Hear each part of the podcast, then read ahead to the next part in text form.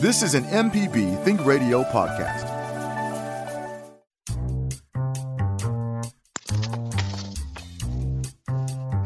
Good morning. It is Deep South Dining on this beautiful Monday morning. The stock market is up, the weather is beautiful, and Carol Puckett, how are you this morning? Good morning now. I am great. How are you? Lovely, lovely, all things considered. What have you been doing over the weekend?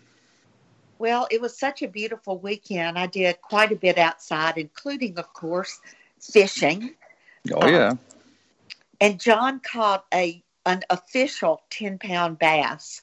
So he mm. was very happy all weekend. I just couldn't stop smiling.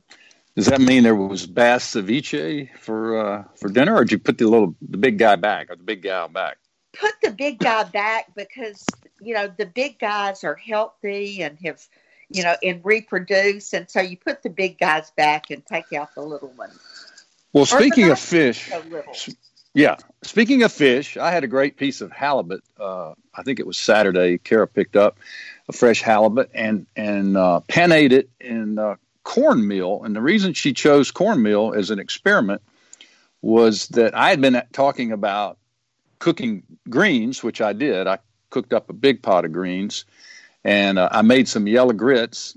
And I said, you know, cornbread would really be good with this. So I had fresh halibut cooked in cornmeal, cornbread, grits, turnip greens. I was feeling my roots.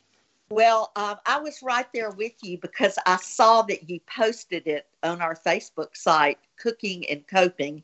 And I have a note here to ask you about the cornbread uh, breading. So it, it really turned out great? Yeah, it was a little bit. It was nice and crunchy. Uh, it was very light. It was a very light breading, so there was not a heavy batter. It, mostly, it was just a nice, uh, nutty corn crunch to a beautiful piece of uh, fresh halibut. Tasty, tasty, tasty. Well, I did quite a bit of cooking myself, and I find myself going through the Facebook page and, and looking at what everybody else is doing and getting ideas. I mean, I'm I'm just a home cook and yeah. I love love seeing what other people are doing. So last night I channeled my inner Leanne Galt, who's been on the show before, and made garlic shrimp with white beans. And mm. it was delicious. And you actually you know, made like a tomato base, and then you put the white beans in it, and you laid the shrimp on top and stuck it under the broiler. And uh, I thought that was kind of an interesting preparation. You just put the whole iron skillet under the broiler. Yeah, the the white beans and tomato uh, is very Italian, what I can um, can comprehend. But it's always good to see what Leanne's posting. She's she's quite the um, accomplished cook. And you know, two of her running mates are going to be with us next week on the show. Martha Foose and uh, Amy Evans have out a new cookbook.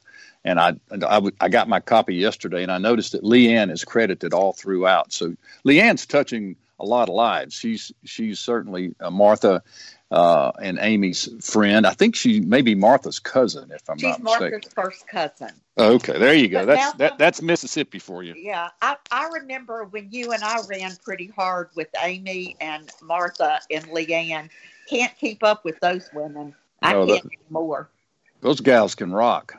So when all of this is said and done, you got a restaurant in mind that uh, when when we're all free to move about the country, you got a restaurant in mind you think you might want to uh, to to to patronize? Well, I, I do, and actually, I patronized one the other night. Uh, I had to come into town for uh, some business, actually at home, and I timed my visit to coincide with with the opening uh, of of Bravo.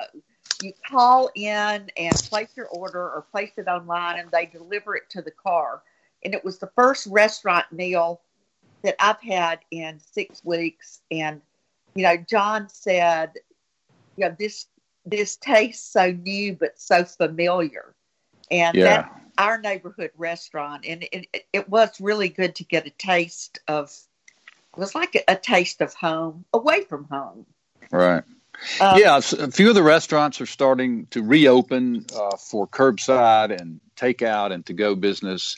We're still a ways away from inviting the public back into restaurants, but but that'll that'll be coming in a few weeks.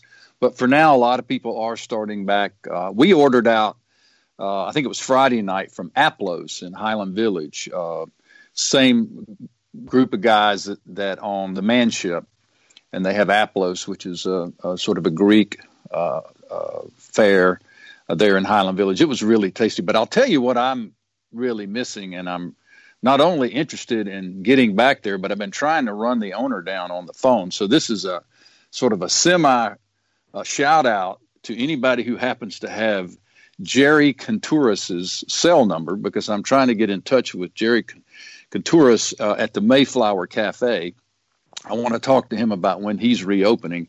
I've called his church. I've called employees that I know, and I've called all of my friends who patronize the place, and nobody has Jerry Kountouris's cell phone. So if you have it, that's uh, share it with me. reason for that. I don't think Jerry, but there are a lot of people looking for the Mayflower to open. That's right. You're not the only one looking for Jerry. Where in the world is Jerry Kountouris? Yeah. Also, Walker's. I'm really uh, has long been a favorite of mine. Uh, I look forward to the reopening of Walker's Drive-In on State Street. And Barrel House, right across the street, is one of my go-to places uh, for lunch. And Surin, the Thai restaurant. So I, I'm mm-hmm. looking forward to getting back into my little circuit. Hey, tell us about this new cookbook that's uh, coming out on May the 5th uh, from Random House. That's uh, a fundraiser for the uh, restaurant workers. You got any details on that? Well, just that 100% of the proceeds are going to going to benefit restaurant workers. Uh, and it's a digital cookbook. Uh-huh. And there are 40 cooks that contributed their recipes.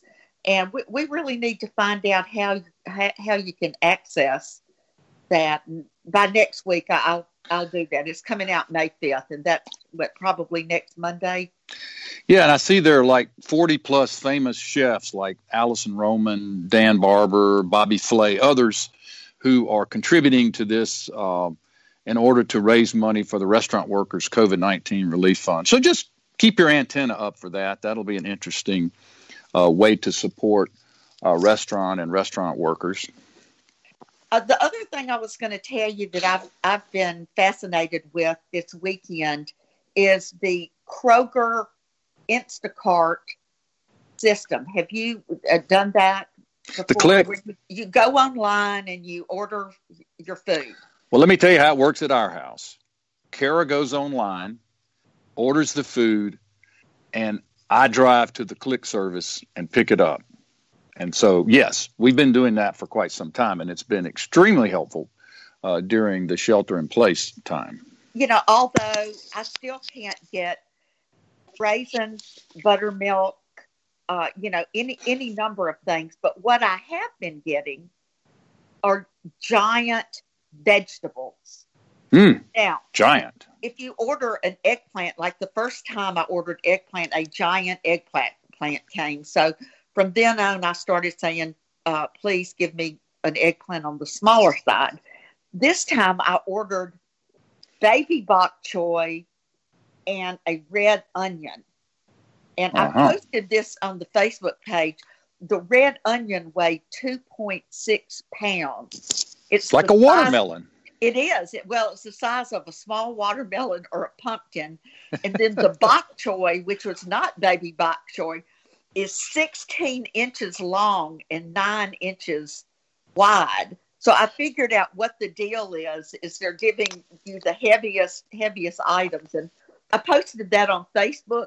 It started getting some pretty crazy stories from other people that had gotten like a giant rutabaga.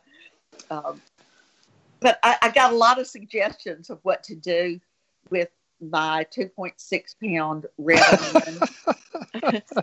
Tim you got three.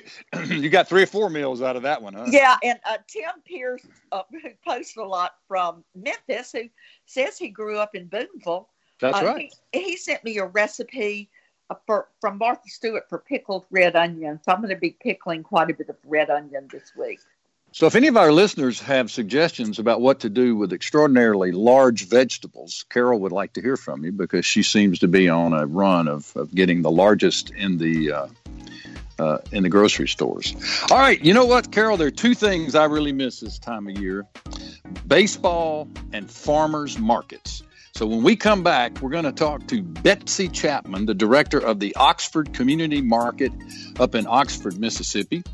And throughout the pandemic, they have continued to support the local farmers and their patrons. So we'll talk to her about that and what it, what fresh is coming in to the market this time of year. So stay tuned.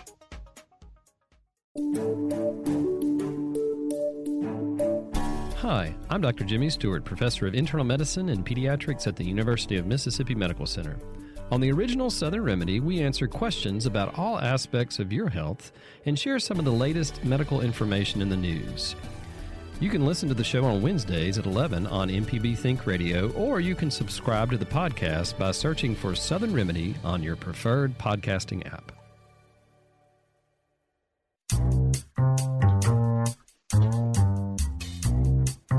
Good morning. You're listening to Deep South Dining here on MPB Think Radio. Malcolm White here with Carol Puckett. And this is the show all about the culture of Southern flavor. We have two guests today Melissa Martin from New Orleans, who is a cookbook chef and also a restaurateur. But before Melissa comes on, we have another guest from Yoknapatawpha County up in the Oxford, Mississippi area. Betsy Chapman is here. She is the director of the Oxford Community Market. Hello, Betsy. How are you? I'm great. How are y'all doing? Life is good here in the capital city. How about up your way? Um, it's going pretty well. We're uh, experiencing the same stresses as everyone, but we are counting our blessings that we're able to keep the farmers market going. Well, we are so glad that you're here, and we appreciate you reaching out to us and joining us on the program. I know that our relationship is primarily one based around the Mississippi Arts Commission and a grant that the community market gets uh, from us. Uh, you know, Carol's chairman of the Mississippi Arts Commission. I'm executive director of the Mississippi Arts Commission, and you're one of our grantees. So we're really happy to hear from you. Tell us what's going Thank on. Thank you. Well, we appreciate the support from MAC. Um, it supports our Music at the Market program, which allows us to compensate musicians for keeping us entertained with live music every week at the market? Well, there are two, as I understand it, two markets in Oxford. Your market, I believe, is on a Tuesday, and then the other market, I believe, uh, over at Midtown is on a Saturday. Do I have that right? That's right. We're lucky to have lots of ways that people can get local food um, in our town. The Oxford Community Market is a midweek market. We're open on Tuesdays from 3 to 6.30 at the Old Armory Pavilion. And how many vendors do you have this time of year? Well, typically we would start uh, the spring season with about 24 vendors. Right now, due to everything that's going on, we're at about 16 vendors. And normally during the summer, we get up to 40 vendors. Um, our market operates year round, so we're spring, summer, fall, and now we have a winter market season too. So and is it all is it all food, or do you have uh, other home products or art or anything like that?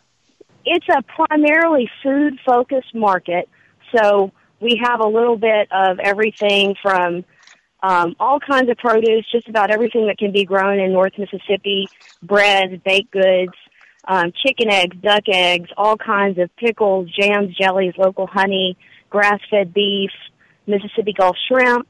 Uh, we have a few items that are can be used in ho- the home or garden, like handmade soaps and um, cutting boards, things like that. And then during the holidays, we have um, a holiday market series where we have a wider variety of arts and crafts items. But mostly it's, it's about the food. Especially well, right us... now when, oh, go ahead. No, no, keep talking. You good.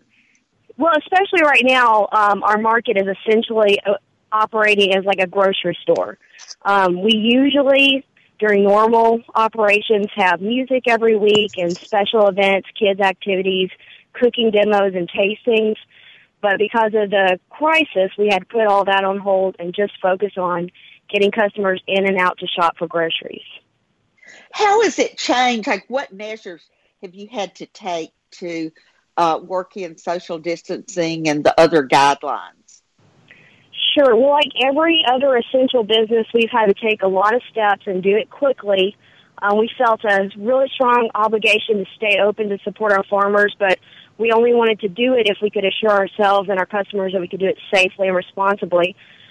So lots of signage, a different market layout with our vendors spread way, way out, six to ten feet between each booth space. Directions for customers, hand sanitizing stations, um, asking customers not to touch goods, but to allow the vendor to bag it for them. Um, usually, we encourage gathering and hanging around and kids playing at the market, and we've had to ask customers to get in and shop quickly and get out quickly uh, keep six feet between uh, each customer. So lots of little things that we're not used to that are really counterintuitive to how we operate because normally the market is rollicking, fun, families hanging out, kids playing together, music playing. We had to kind of put all that on the back burner right now and focus on safety. Well, speaking of safety, I was reading about some other farmers markets. I think this was uh, oh, I can't remember where they were, but said that they had to go to cashless payments, be, you know, because handling money has become an issue. Has that been anything yeah. that you've had to address, or have, have you thought about that? It has been. Um, a lot of our vendors were already set up with cashless payment systems. For those who didn't have the technology, the market set up a system that they could use because we didn't want to leave anybody out. We wanted to support our vendors in every way possible. Um, and then we also started in the middle of all this um, an online farmers market where we offer um, curbside pickup on Tuesday, so people don't even have to get out into the market space. And that's been a huge undertaking, but also uh, we've got a great response to it, and it's resulted in a lot of increased sales for our vendors. So your market physically is in the old Armory building right off of University, Betsy? Yes. Yeah, it's a great so you, space, very visible, uh, open air, but still we wanted to take all the necessary precautions. I'll tell you a little funny story about that building, and it'll also tell you how old I am. Back in the day, they used to have dances there, and we would drive over from Booneville to attend uh, dances at the Oxford Armory. Of course, they did that. you were really hip and cool.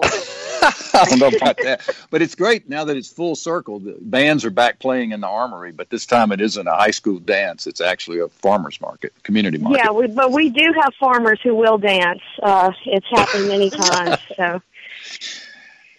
Tell me, uh, how many farmers uh, uh, support a market like yours, uh, Betsy? What what is the sort of inventory of farmers who bring stuff in up in that part of the country? Well, we have quite a few. Um, we have our regulars who are at the market every single week, and then we also have farmers who come in seasonally as their crops come in. Some farmers just do tomatoes, some just do uh, peas and okra, some of the summer stuff, and then we have our blueberry farmers and our peach farmers. So over the course of last year, we had 55 different vendors at the market. Wow, and most that is come impressive. Within a 60 to 80 mile radius. That's you know, cool. You mentioned the Gulf shrimp. You must have a vendor who either drives down to get the Gulf shrimp or drives up. Uh, who, who brings in your shrimp?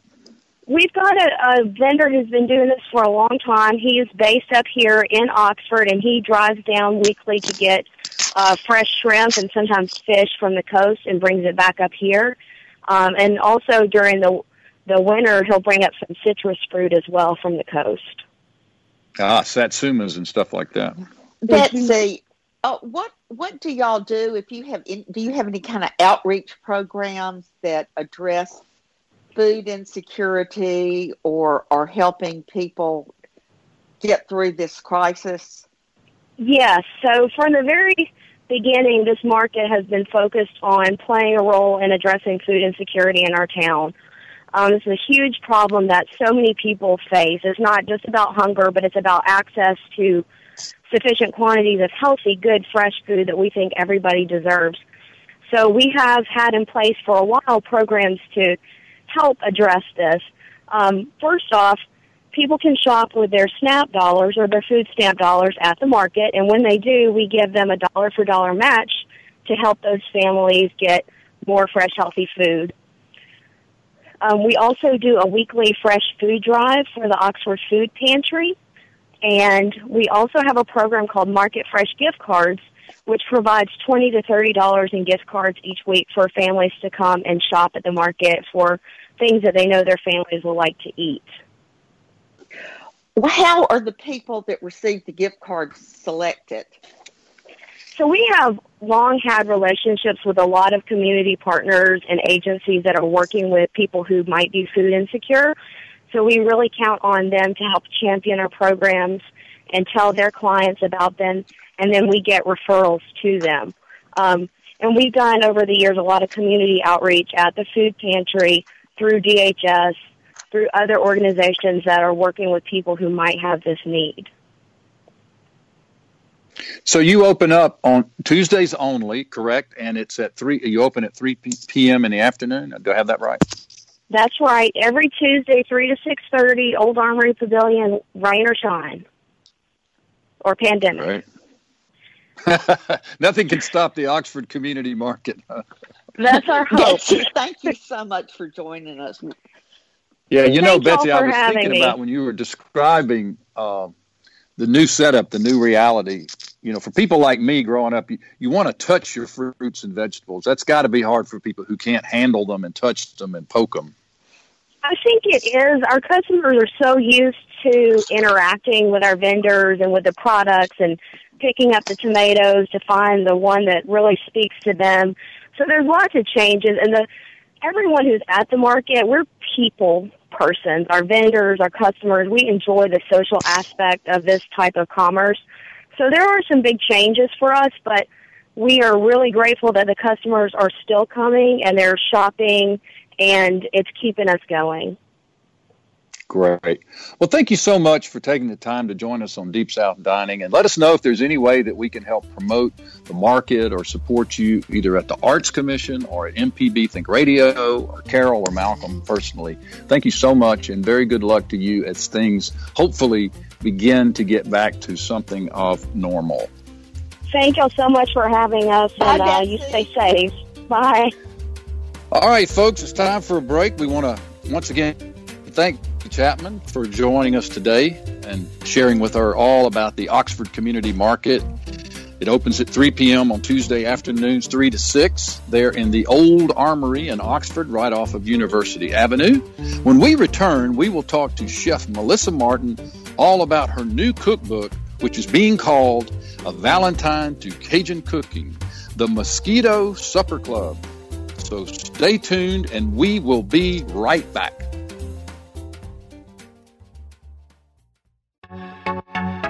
Hello, I'm Dr. Nancy Lottridge Anderson, president of New Perspectives, a fee only financial advising firm and co host of Money Talks. For over 10 years, Money Talks has been answering your personal financial questions and sharing knowledge about money management. Money Talks can be heard Tuesdays at 9 a.m. on MPB Think Radio. Podcasts can be found on our website, money.mpbonline.org, or on your smart device's podcasting platform.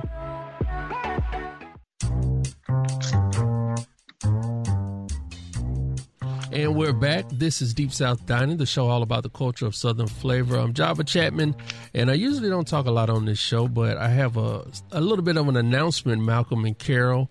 Uh, one of our good friends, uh, Jackie from Byram, she just called in. She wanted to uh, say that she loved the show, and the Facebook page is giving her so much comfort. Also, an update about the farmers market on High Street they are open. I know we were talking about that a little bit off um, off mic. Was the high the uh, farmers market on High Street open? It is open, and they have all the booths open to the outside, so you don't have to go into the building. So we were supporting the community market in Oxford, and also the one in High Street is open.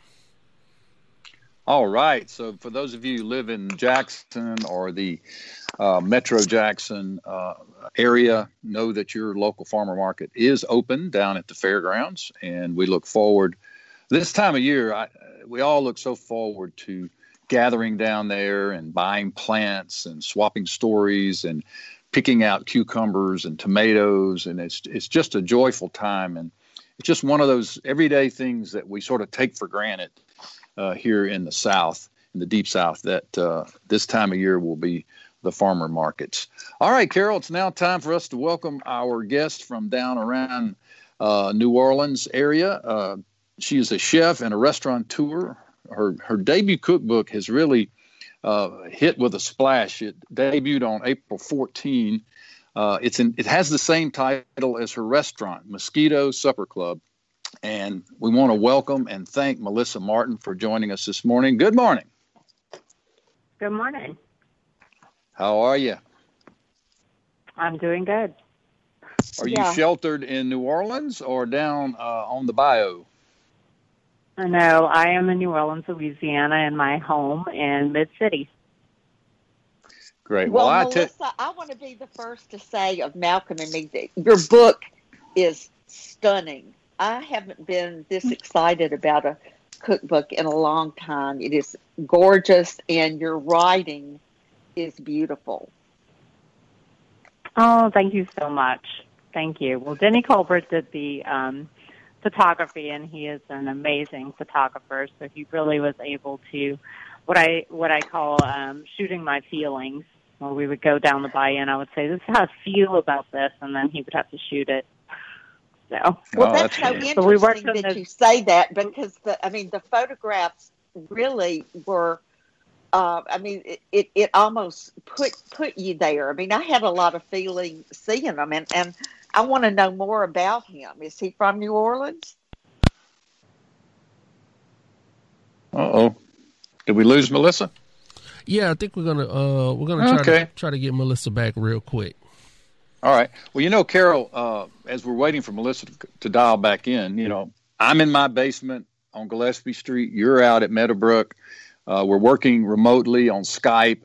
It is it is quite a challenge uh, to conduct a, uh, a a, rest, a, radio show like this. And Carol's holding up. Y'all can't see this. She's holding up a giant red onion. You want to talk about that, Carol? Well, I talked about it earlier. I just wanted you, Malcolm, to see my two point six pound onion because yeah, I didn't I didn't know if you believe me, but it's the it's almost as big as your head. Your head. I, I know it, it is. But um, I know we both read Melissa's book. I read it. I read it online, and I think you got an uncorrected proof. And I mean, just stunning is the only word you know yeah, I can I can use. It's very emotional. A, that's right. It's not only very beautiful, uh, but it's well written. It's full of great, great, great recipes. I mean, Melissa grew up uh, down in Terrebonne Parish. Uh, her family uh, are and were fishermen. And so she grew up in a, a life that a lot of us think of as romantic, living on the water, living on the bayou. Uh, to her, it was just, you know, it was just childhood. And she writes so clearly in here about the emotions of growing up, going away, which a lot of us do. Can't wait to get out of uh, the place where you grew up. And then you go away and you get as far away as you can. In her case, she traveled out to uh, Napa, uh, to the Napa Valley, uh, just to get out of uh, the swamp of Louisiana. But of course, like many of us, got out there and discovered what she really loved, which was home. And she eventually made her way back uh, to New Orleans, opened up this fantastic concept of a restaurant, the Mosquito Supper Club. Now, I haven't been there. Have you? I have not, but I really want to. I, I believe she still only takes 24 reservations and I can't wait to get her back on the phone to ask her about this. But well, you don't have to wait um, anymore, Carol. Uh, Melissa is back with us. Oh, hey, Melissa. Hey, I don't know what happened. So we uh, did expand a little bit, and now we can seat 36. And um, we have a bar, so you can actually just come in. Well, not right now, but you can actually just come in and have a drink with us and order a la carte of our um, bar menu. Um, but yeah, to start, we um, were 24 people. Um, everyone sat down at the same time at two long farm tables, and we did one Cajun tasting menu at 7:30, which lasted, you know, two and a half hours to three hours, depending on um, how long guests wanted to sit and um, congregate. Um, but I had, whenever I would uh, travel in Europe and I would have dinner places, you know, the meal always lasts so long. Um, and I wanted people to be able to have that experience. I didn't want to um, make them feel like I, had, I needed to turn their table. And so we only do one seating a night for that reason. And so, how many tables do you have now? So, right now we have three farm tables in our main room. We have seats at the bar, and then we have an outside patio area. So, the last weekend we served dinner, so on March 14th, no one ate family style. Everyone was separated all over the restaurant. Um, unless you were a family, we had a we had a twelve top that night, and they were all related. They sat together, um, but we had to you know separate folks, and people still really enjoyed it, and they said it was a really special night. And so we have to transition to what you know what the world um, expects of us now. So I think we'll be more. Um, if you come in as a family, we'll feed you family style. But I think if you come in as a two top, then you'll sit as a two top, and we won't mingle everyone. Um, you know, for now, when we get to. So, are do you still do a tasting menu every night? It's everybody gets the same food. Yes. So we um, our menu is based on what we can get um, on a daily basis. Um, we work with small farms, fishermen, um, millers, um, and so we try to, um, I guess, be react to what is around us. Um, if we can get soft shell shrimp one day, we'll do soft shell shrimp. Um, depending on where we can get the farmers market or local farmers, that's what the salad's going to be. Um, the dessert is always indicative of what's in season. So um, we we normally are just cooking, you know, what we can get. Um, for each night. And so it's one menu. We do accommodate people who have food allergies or vegetarians. Um, I always do tell the vegetarians, like, we didn't eat anything vegetarian growing up. So, uh, you know, it's a, the vegetarian menu doesn't really tell the story, but if you're coming with friends and you're a vegetarian, you're still going to have a good time. So the restaurant tells the story of the place that you grew up and the place that you still call home and um, I suppose that the recipes are some of the, the very recipes that you learned in the kitchens in Terrebonne Parish. Yeah, absolutely. You know, one thing I talk about in the book is that I didn't cook growing up. Um, my mom went on a very uh, serious kitchen. Uh, she cooked for six kids and my dad. Um, and there was always leftovers from my grandmother who lived next door or any of my aunts and uncles who came in through the door. So at any time you could come in and you could eat with us. Uh, so she cooked very, very large meals. So I learned production from watching her, but I didn't learn how to cook until I was older because um, she wanted everyone out her kitchen.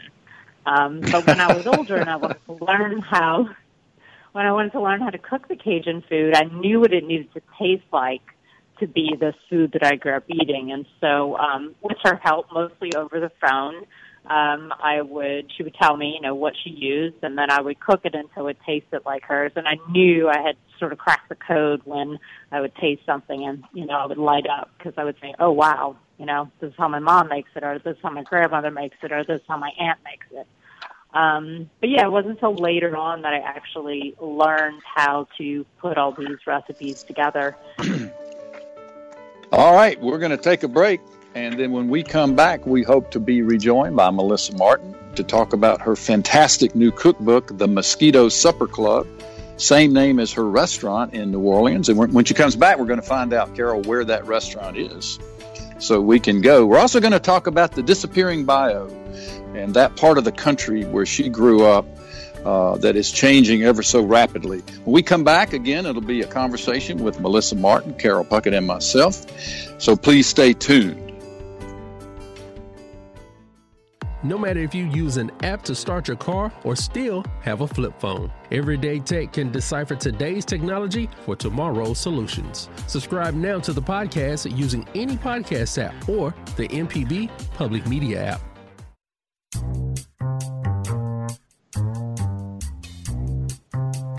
Good morning and welcome back to Deep South Dining right here on MPB Think Radio. Malcolm White here with Carol Puckett. Good morning, Carol.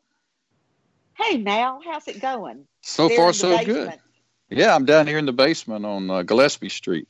I hope that Melissa Martin is back on the line with us. We've had a little bit of technical difficulties, but such is life. It is not the easiest of times. But uh, Melissa, are you back? Not yet. We're still working on that, Not yet. Malcolm. Yeah, sorry about that. That's cool. That's all right. So, Well, Carol, you I- know, uh, I was going to say this. This coming Thursday, uh, I was supposed to have a conversation with Melissa uh, a- as a debut rollout book signing of her brand new book. Uh, you know, at Cathead uh, Distillery, it, it was a Lemuria bookstore event, and she and I were going to have this long, rambling conversation about her new book, her growing up uh, on the bayou, her influences, uh, and, and all of the factors that have gone into producing this magnificent, magnificent book. Uh, again, also entitled Mosquito Supper Club, was published on its published date was uh, April 14th, and, and and as I said, this coming Thursday, she and I were supposed to be uh, sitting down for a long conversation, and I really regret that. So, uh, but but you and I are fortunate enough that that I got a uh, uncorrected proof, and you got a online download of the book, so we've been able to at least experience it. Well, and and the book can be ordered online from Lemuria and the other independent bookstores, and you know, although all the bookstores aren't open, you know, you can call, and I know here they'll bring books to the curb for you. That's one of my one of my regular events. But Malcolm, this book really, really touched me. Her writing is, I mean, it's poet, poetic. Uh, I don't know if you felt like that. Yeah, I really enjoyed it. It was beautiful. I'm a lot like you. I I sat down to thumb through it, and two hours later, uh, I Yeah. found that I was reading every word. Uh, she she does a magnificent job of, of describing the landscape, you know, setting the table of of her background, her childhood. I just love hearing her talk about, uh, you know, visiting with her grandparents uh, and her mom on these recipes. And she she jokingly said that her mom uh, had a very organized kitchen. There were six kids, and you couldn't hang out in the kitchen because she was she was uh, about business as usual. And and I was thinking, you know, I had I was raised by grandparents, and my I had two grandmothers, and one was just like the way Melissa described her mom. She would shoo us out of the kitchen, and we were not allowed to touch the pots and pans unless she wanted to show us something.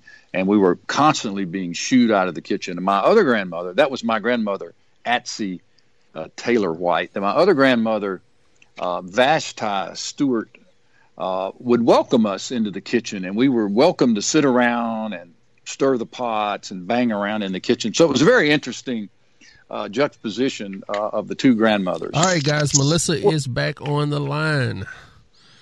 We're gonna we're Okay. trying Hello, we're trying Melissa. again. Melissa, you're having a tough morning down there with the phone.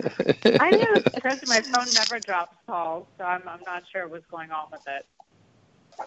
Oh well, we- here's we, were we were waxing eloquent about your book uh, for you, and I was about to tell Malcolm is I was reading the book, and I really did read it. Uh, I, I was scribbling down sentences and lines, and one of my favorite that was actually in the introduction. You said there was gumbo in the refrigerator and an oil rig out the window. yes. yeah, I think I I realized whenever I was researching this, I said one day, "Mom, do you remember when they set up that oil rig just like a football field from my bedroom window?" And we're like, "Yeah." We had sort of blocked it out of our memory. It was like right next to the elementary school, which if I looked out my bedroom window, it was a field, a, a farmer's field, and then my elementary school, and then this oil rig. Um, and and then yeah, as far as the freezer, I mean, it's always full of fish and gumbo and shrimp. And if you're hungry when you show up there, there's always something to pull out in the frost. Yeah, and You you, you said that people down in that area have huge freezers Yeah, it's chest because there's so many, so much fish, so many crabs. Yeah, absolutely. and it's you, you know, know it's like a new way of preserving things. yeah, you know, I love the story where you sort of describe drying the shrimp on the dock and then later freezing the shrimp. And it was very interesting to think back to the time when the only way to preserve shrimp uh, was to literally put it out on the dock and dry it. That that's fascinating. Yeah, my mom remembers that process so vividly. Um, you know, when it would rain, how they would have to rake all the shrimp in a pile and put a tarp over it.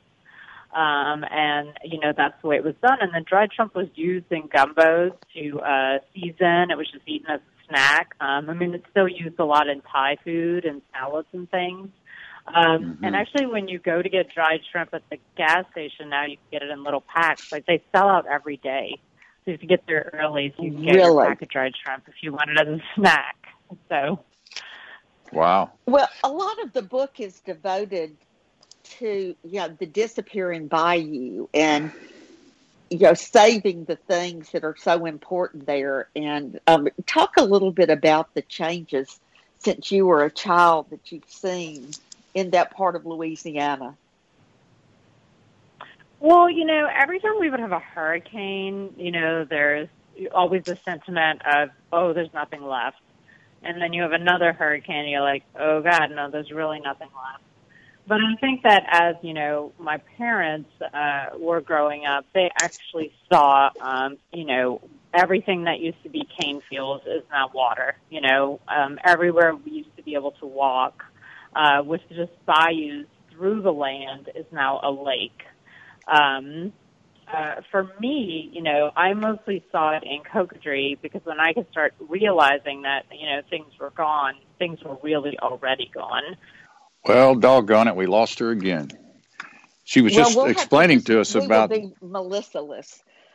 She was just explaining about that part of the world where she grew up and how the land erosion, uh, climate change, uh, really uh, industrialization that was very poignant when you pointed out that piece in her introductory where there was a pot of gumbo on the stove and she looked out the window and saw an oil rig.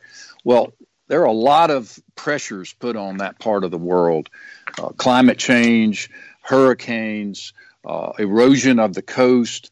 Uh, and, and also, you know, drilling and the petroleum industry. You know, Louisiana uh, only has two industries that are of any size. One is tourism, and the other is petroleum.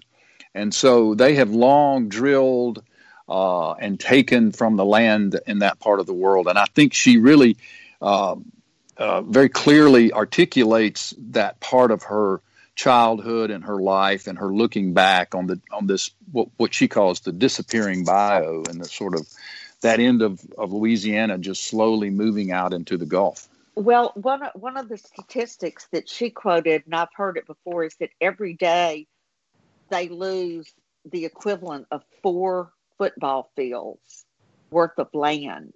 And that part of Louisiana has lost a landmass the size of Delaware. So yeah, you know, it's we unbelievable. Think of, we think of Louisiana as that boot and that in that foot, but that the footprint of of Louisiana is changing.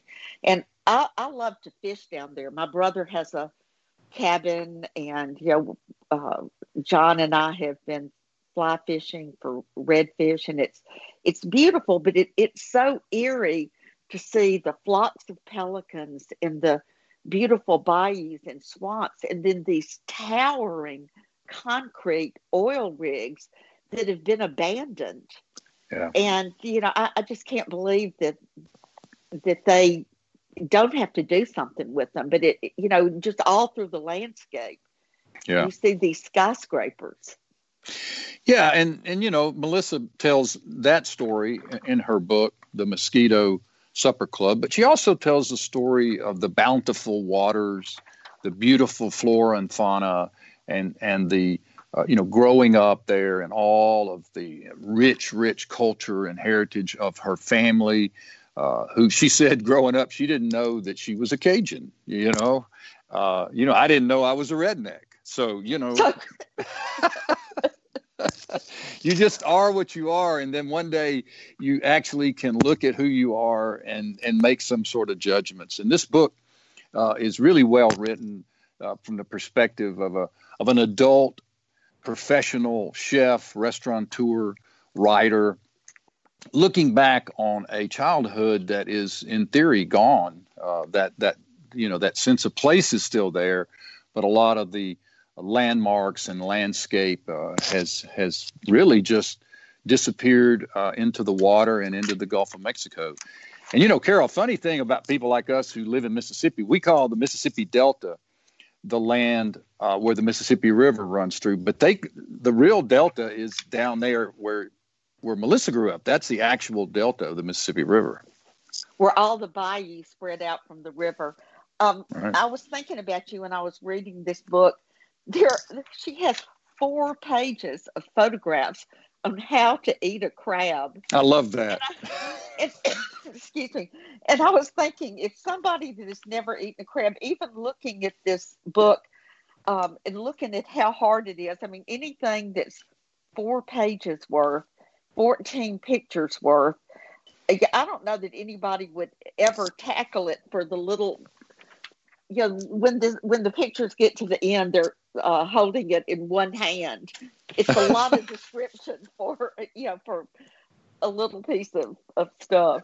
Hey Malcolm and Carol a little bit of love. Before we get out of here um, i know we had a tough time with melissa but we do have um, one of our old friends kathleen from osyka on the line. She said she got some some uh, gulf shrimp not too long ago and uh, did some what uh, kathleen what did you do with those shrimp well, I tell you what, I thought about y'all and how things pass, and we always see packaged shrimp from wherever. So they had a, a little store in here. We we're real close to Louisiana border called Sullivan's, and they had wild shrimp. And I said, well, they got the shell on, it's a little bit of trouble, but let's go ahead and try them. I want you to know I took some bell peppers, cooked them separately, uh, onions, carrots, celery, and then I added some rice and I cheated a little bit. I used the McCormick's white pepper gravy mix, but instead of adding water, I made a stock from the shells, and I stir fried uh on it, and it was so much from home. We don't get those opportunities. And my grandmother was raised out there on the bayou, and uh, her name was Alma Lemoyne. Only four foot eleven, but boy, she was feisty. And some of the stories she tells, we are really missing those things the flowers on the bayou. They used to tell me how they used to make wreaths and put them on their doors or make a little bucket and put the flowers in the bucket. Silly little things that we we just don't do. But uh the wild shrimp is still there. They were delicious. A friend that ate it swore it was the best thing he ever ate. And I said, "How do I pay you?" we well, Kathleen, we appreciate you calling in, and we always appreciate you listening. We appreciate all of those who join us on Monday mornings here on MPB Think Radio for Deep South Dining. Our show is a production of Mississippi Public Broadcasting's Think Radio. We are funded by generous contributors from listeners like yourself. And our show is produced by the one and only Java Chapman. And we appreciate Carol Puckett always co hosting and being the historian and the researcher and the brains behind this operation. We had two guests today Betsy Chapman from up in Oxford and Chef Melissa Martin, who we had a little difficulty with, but we'll have her back and do a whole show and talk about her cookbook, The Mosquito Supper Club. Please stay tuned now for Marshall Ramsey. Now You're Talking, followed by Southern Remedy at 11. Join us every Monday right here at 9 o'clock in the morning on Deep South Dining, MPB Think Radio.